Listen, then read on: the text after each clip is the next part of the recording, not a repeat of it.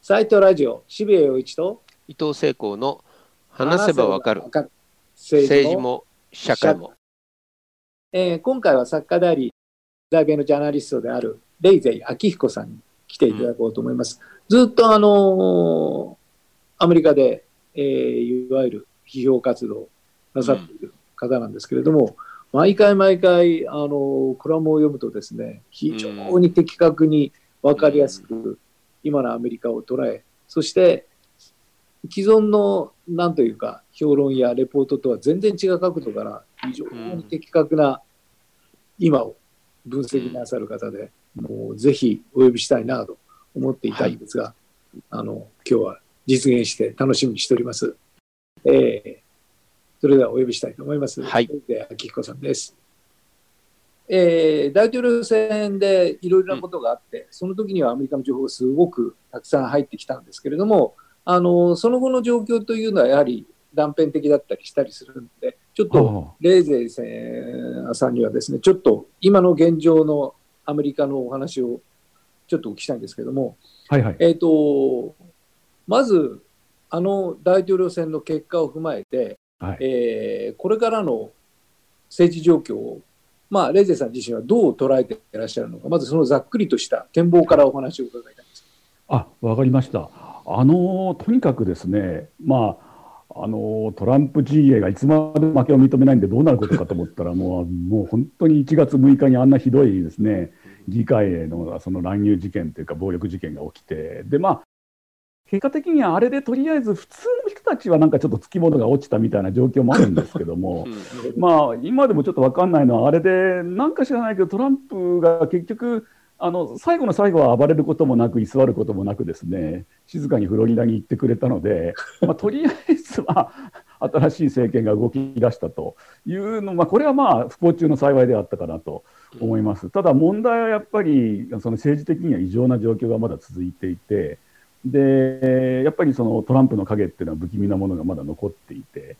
でですから、その2つお話をするとすると、1つはまず共和党の側が一体どうなるんだよみたいなことがあると思うんですね。でこれはやっぱり共和党の議員たちの本音っていうのは、やっぱりとにかくトランプは過去の人になってほしいと、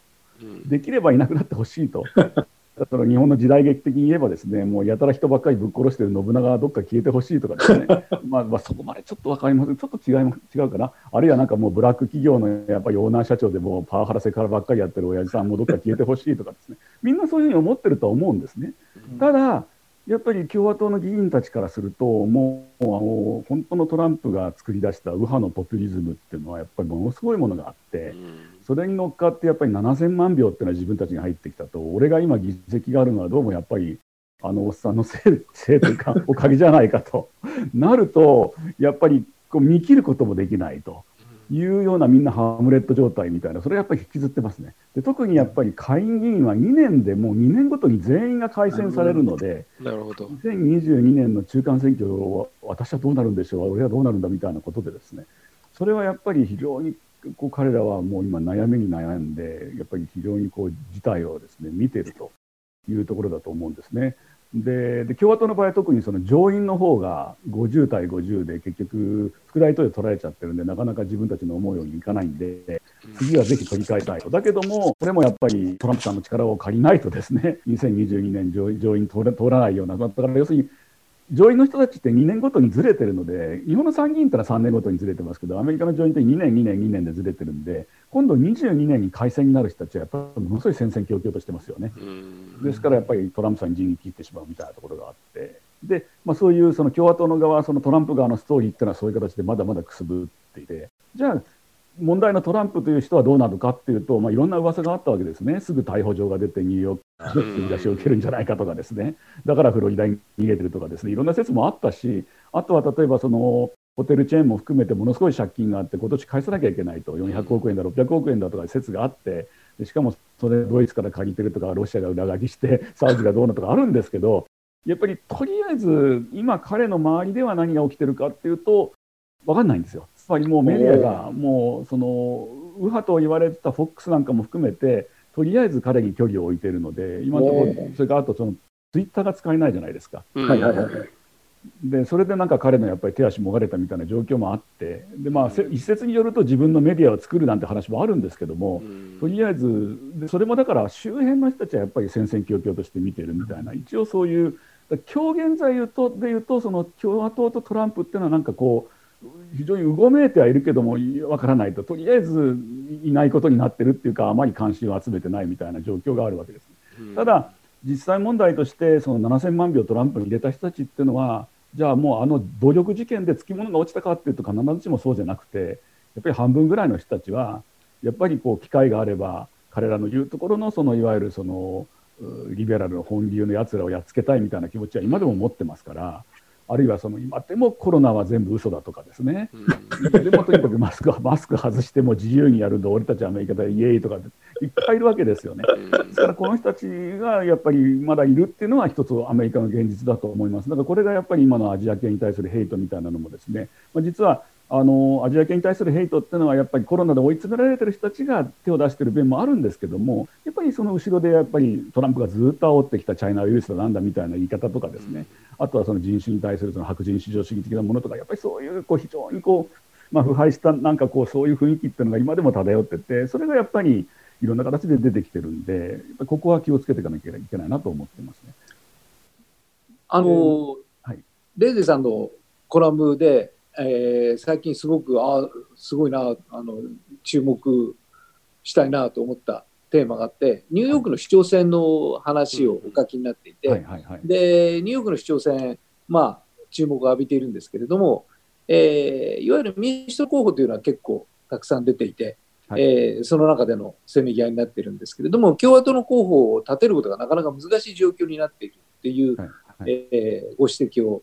書かれていて、すごく面白いなと思ったんですよね。ですから、今起きている大きなアメリカの潮流の、まあ、ニューヨークというのは非常に特殊な場所なんでしょうけれども、あのその未来がニューヨークにあるんじゃないかなと僕なんか日本にいて感じたわけです。ですからあのオバマが、えー、トランプは原因ではなくて結果だっていうふうに言ったのはすごく俺は適切だなと思ったんですけれども、まああの今アメリカで起きていることがそれこそトランプ支持者たちのその思いを、えー、どんどんどんどん巨大化してアメリカっていう国が分断化されている中においてトランプ支持者たちの思いがどんどんどんどん巨大化してそれが大きな勢力になっていくのかそれともバイデンを当選させそれこそ、えー、民主党支持ってクリアなのかどうなのか分からないですけどとにかくトランプは嫌だという人たちの数が上回って、えー、勝ったという。でそういう大きな流れつまりいわゆるその共和党の保守本流と言われるそれこそ小さな政府とそれこそ自由主義経済それはアメリカの一つの理想だったわけですけれども、はいはい、それがなんとなく怪しく先行きが見えなくなってきてで結局はすごくヘイトのまあトランプのそういうメッセージに傾いていってで保守本流である共和党のそういう、まあ、アメリカの伝統的なメッセージというのがなかなか表に出なくなってきていてでそういうのがどんどん弱ってきていてでそういうのに対してやっぱり民主党民主党そのものもこれからきっと大変だと思うんですけども一枚岩だととても思えないですけれどもでもそれにしても民主党の大きなそういう、えー、若い世代とそれからそのなんかリベラルの人たちのすごく大きな支持がどんどんどんどん伸びているという。でトランプ支持者の老人は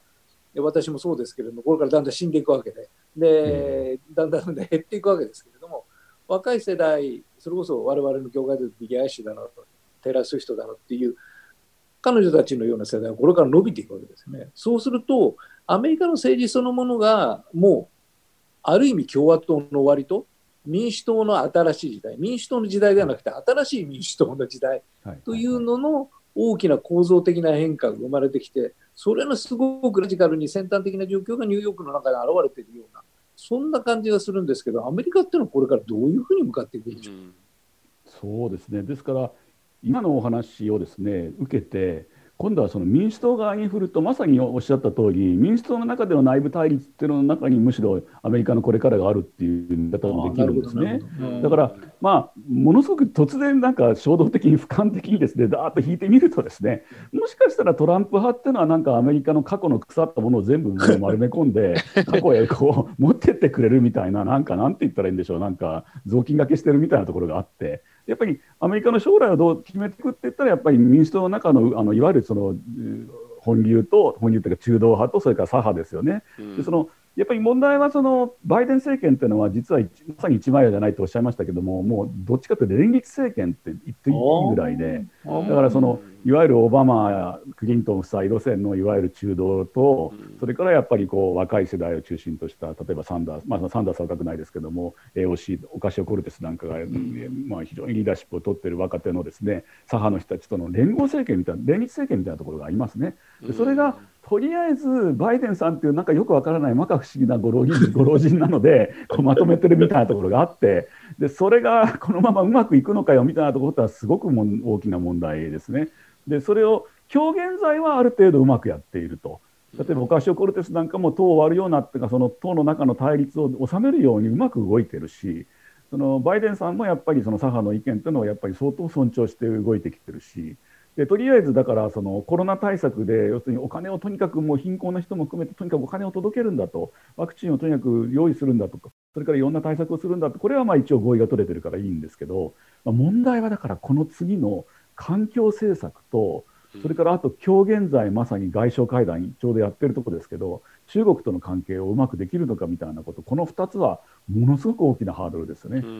ここをうまくやれるかどうかっていうのがもうバイデンさんもいきなりもうあの大きな問題でここ失敗するともう2022年の中間選挙負けてもボロボロになっていくと。で逆にトランプがまた知らないけど過去の亡霊が蘇ってまた吠え始めると いう危険があるわけで、まあ、そうするともう本当に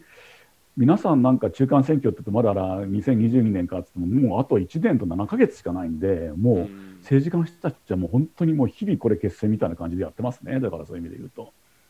レイゼさんのご指摘でもう一つものすごくああなるほどなと思ったのはバイデンにはケネディの匂いがないという、え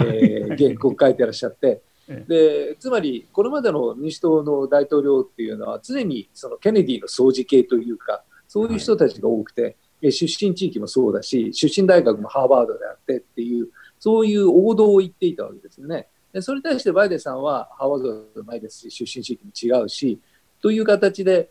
あの、本当にその摩訶不思議っておっしゃったんですけれども、はいはい、日本人からするとその摩訶不思議感がちょっとよくわからないんですが、ただ、あの、いろいろなその意見に対して非常に調整型で、やっていかれる、はい、そしてその調整をする、そのなんというか、スキルと、それから、そのなんというか、キャリアがあるんだなというのをすごく感じていて、だから本当にもおっしゃるように、今はすごくバイデンさんって適任だと思うんですが、果たしてこれがいつまで続くんだろうかっていう、これがいつまで、ある意味、日本の政治家に似てるなと思ったんですけど、調整型の。あのどこまで意見ですかね。まあ、だからちょっとこううまくうまく説明できるか分かんないんですけど日本の政治家の調整ってやっぱり闇の調整ですよね。だからもう本当に1対1で銀座のバーに行かないと調整できないとかですね。こっそり密談しないと調整できないとか そこだけの話で。でましてそれがこう漏れたらですねもう本当に社会的にはもう全くありえないのこと喋ったりとかしますけども。バイデンさんの調整っていうのはそっちじゃなくて、はい、やっぱり俺わかんないんだけど教えてくれるかみたいな形ですよね。だからやっぱりあの人の使い方がうまくってだから彼自身がものすごく外交とか内政とか事細かに通じてるそれこそその、まあ、悪くも、まあ、良くも悪くもですけどコンピューター付きブルドーザーなんて言われてですね、まあ、腐敗してた政治家もいましたけど日本の場合は ああいうのと違ってやっぱり彼自身はある種ちょっと真空なところがあってでもやっぱり。その時その時で旬の実力者を使ってとにかく落とすところに落とすしいよいよ最後落としどころに落とすためにとにかくあの人のこの点だけ説得してくださいって言われた時は分かったとよく勉強してとにかく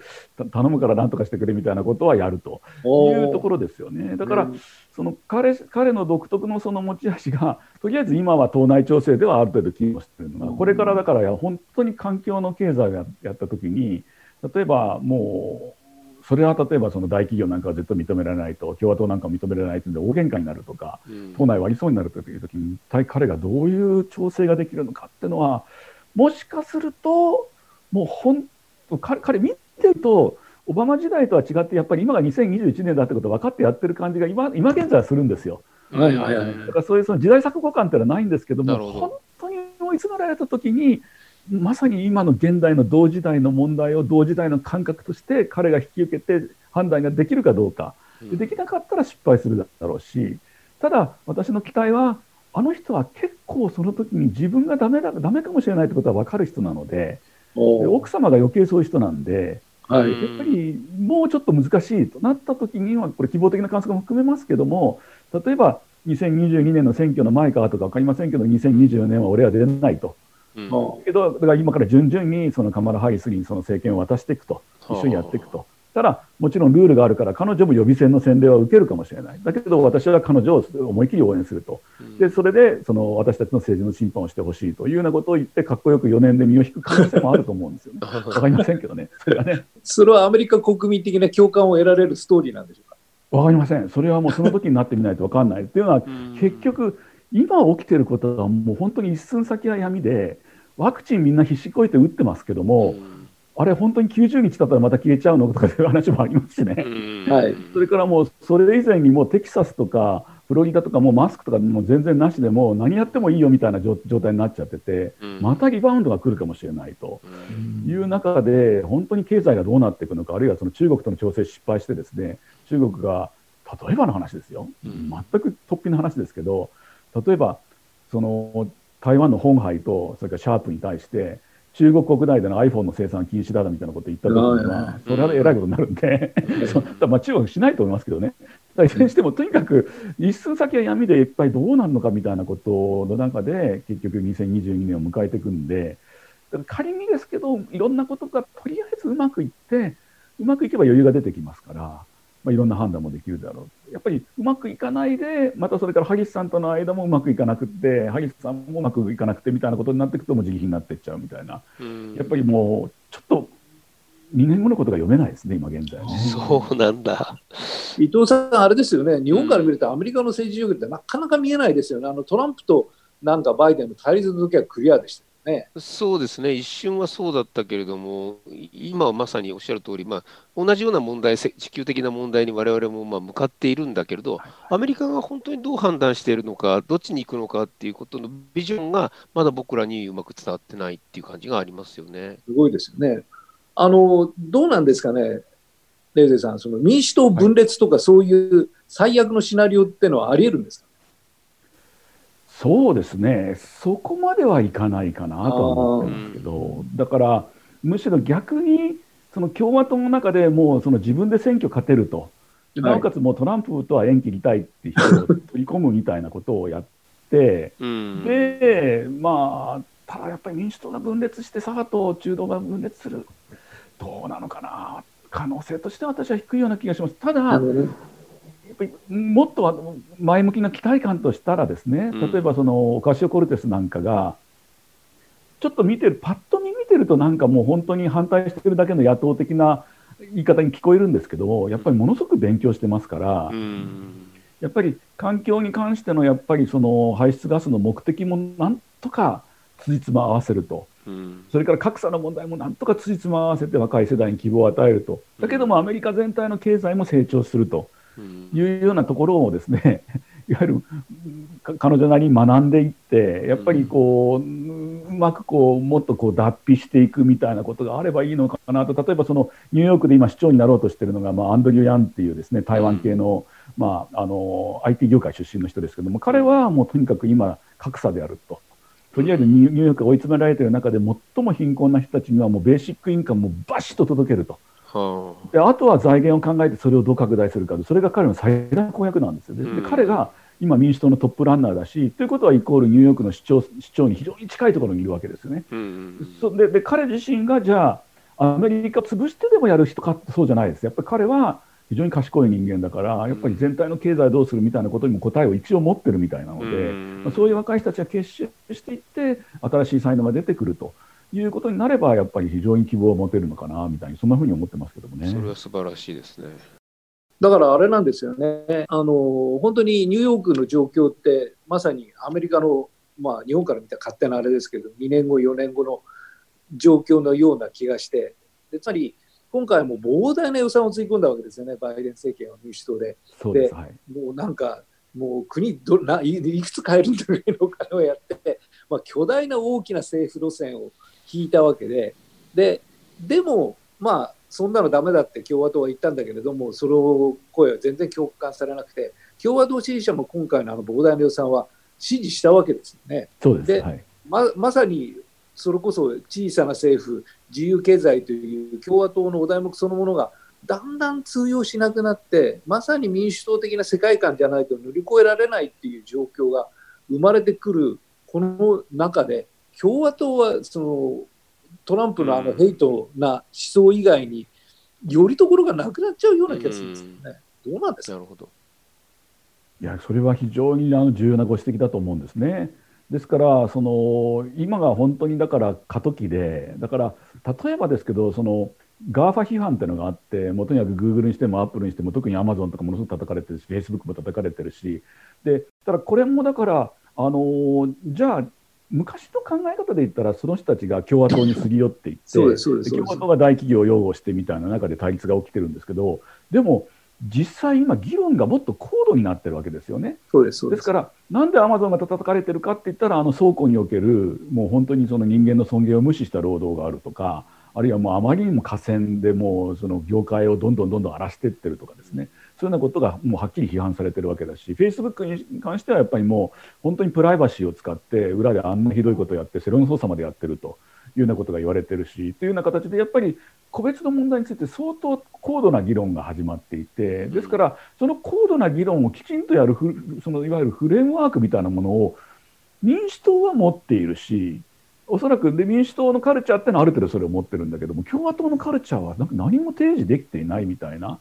だから例えば、その気候変動の問題なんかにしてもですね民主党の中では方法論としていろいろ ABC あったりとかいろいろあったりとかあるわけですけど共和党の中では例えばトランプに代表されるようにその、うん、美しい自然は大事だけどあの温暖化ってのは人間のせいじゃないよみたいなことを突然言い出したりとかですねもうそうなると彼ら自身何をやったらいいかっていういわゆるその議論のフィールドを持ってないことになっちゃうわけですね。うんですからそうなると危機があるとしたらやっぱり共和党で先ほど申し上げたように民主党が割れるというよりもむしろ共和党の中がぐちゃぐちゃしていく可能性の方があるのかなというただそれがやっぱりトランプという具体的な収容マシンがあるので、うんあれが機能している中でものすごく病んだ形で共和党の中には団結があってだから良識派と言われてる人ももう表裏の使い分けみたいなことをやっているわけですよね。ただやっぱりそれは長くは持たないんであのどっかのところでトランプ切りをやるのかあるいは逆にトランプに飲み込まれて全体がもうぐわーっとこうおかしな方向に行ってしまうのか、やっぱりまだ今のところ五分五分だなみたいな感じで見てますけどね。中間選挙ではまだ共和党は戦えるんですかね。ニューヨークみたいなことにはならないですかね。あ全国はもう元々の風土としてやっぱりもう基礎票として民主党が圧倒的に強いのでねえーただ面白いのはその共和党のトップランナーの人が割と面白い人でですねやっぱりそのボランティアでその街のパトロールしてるおじさんなんですよ。うんでガーディアン・エンジェルスでガーディアン・エンジェルスって何がかって言ったら武装してないんですよね。ああそうですね。うんだからニューヨークの街中パトロールしててちょっと暴力沙汰だったらこらこらってやってるんですけどもとにかくガンを持ってない。うん。それが信用になってるんで、そういうことをずっとやってきた人が市長に立候補してきて、だけど、他にはあんまりろくなのがいないっていうのが、やっぱりちょっとその共和党としては、まあ、ただやっぱり民主党は、あのニューヨークってのはやっぱり圧倒的に共和党が強いところですから、うん。だから全米で言うならば、私が注目してるのはやっぱりテキサスで、テキサスは確かに今、そのマスクなんでもななくていいですよとかやってますけども、実はテキサスっていうところは、どんどんどんどんその民主党系の人が流入してきてるんですね。おそのただこれ、良くない面もあって、やっぱりその法人税なんかがものすごく軽いんですよ。うん。ですから、そのトヨタの北米本社なんかも、カリフォルニアに逃げ出してテキサスに来たりとかですね、おそんなことでいろんな企業がですね大きなそのオフィスをテキサスに作り始める、あるいは新しく起業するチームをテキサスに出てくる、そうなるへと、あのカリフォルニアとかニューヨークからどんどん人口が移入うん。移入していって、結構民主党支持が増えてきてる。でしかもその一番新しいそのその気候変動なんかについての議論なんかも全く議論しない人とものすごく議論してる人とかもういろいろいてカオスみたいになってくるんで、そういう意味で言うとテキサスのこれからに注目かなみたいなことはありますね。おでもテキサスでもう共和党が傾いてなると本当に共和党の未来はなくなってそれはそれでまた大変なことにならないんですか？ね。そうですねだからあそこをもし本当に共和党が大統領選挙を取れなくなったら共和党大統領ってもう出なくなっちゃいますからね。うんだから、まあ、そういう意味ではな、まあ、これからいろんなことがウルトラシーも含めていろんなことがあるんでしょうけども分かりませんけどもねただやっぱり非常に注目をしていきたいなと思います。ロリダはなんかちょっとトランプさんがですね、なんかフロリダになんかトランプ国みたいななんか 作りつつあって、デサンティス知事も丸め込んで、なんかデサンティスでもなんか最近なんか妙に評判が良かったりして、よくわかんないですね、変な世界がありますけどね。ですから、そのガーディアンエンジェルを、まあ、やろうとしているその共和党の新しい候補みたいな人も、やっぱりすごい面白いと思うんですよね。でつまり、共和党がどうそのアップデートしていけるか自分たちのその価値観と、そのいわゆる自由主義罪と、それから、まあ、小さな政府という、その世界観を持ちながらどう変えていけるのか、それは、まあ、7000万票を取った政党なわけですから、えー、それなりのなんか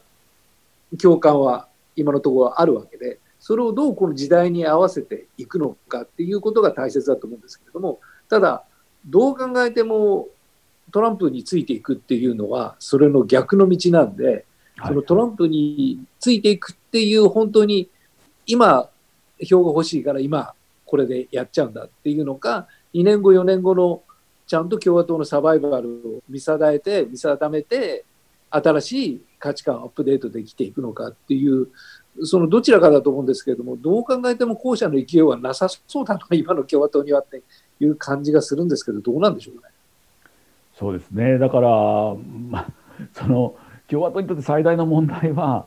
やっぱりその若い人たちがあんまり入ってこないんですよね。そうですねで新しい人が入ってくると大体トランプ派だったりするわけですよね。だから、本当にその新しい世代のなんかこう頭のクリアな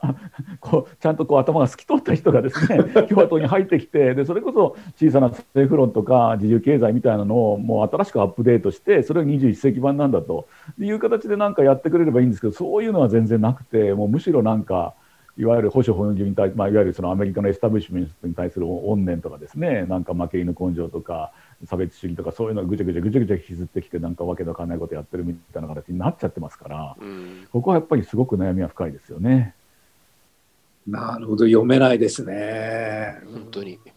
やっぱりあれですね、やっぱりそのアメリカにいらっしゃるっていうことのリアルがすごい言葉の端々からすごく伝わってきて、今日はありがとうございました。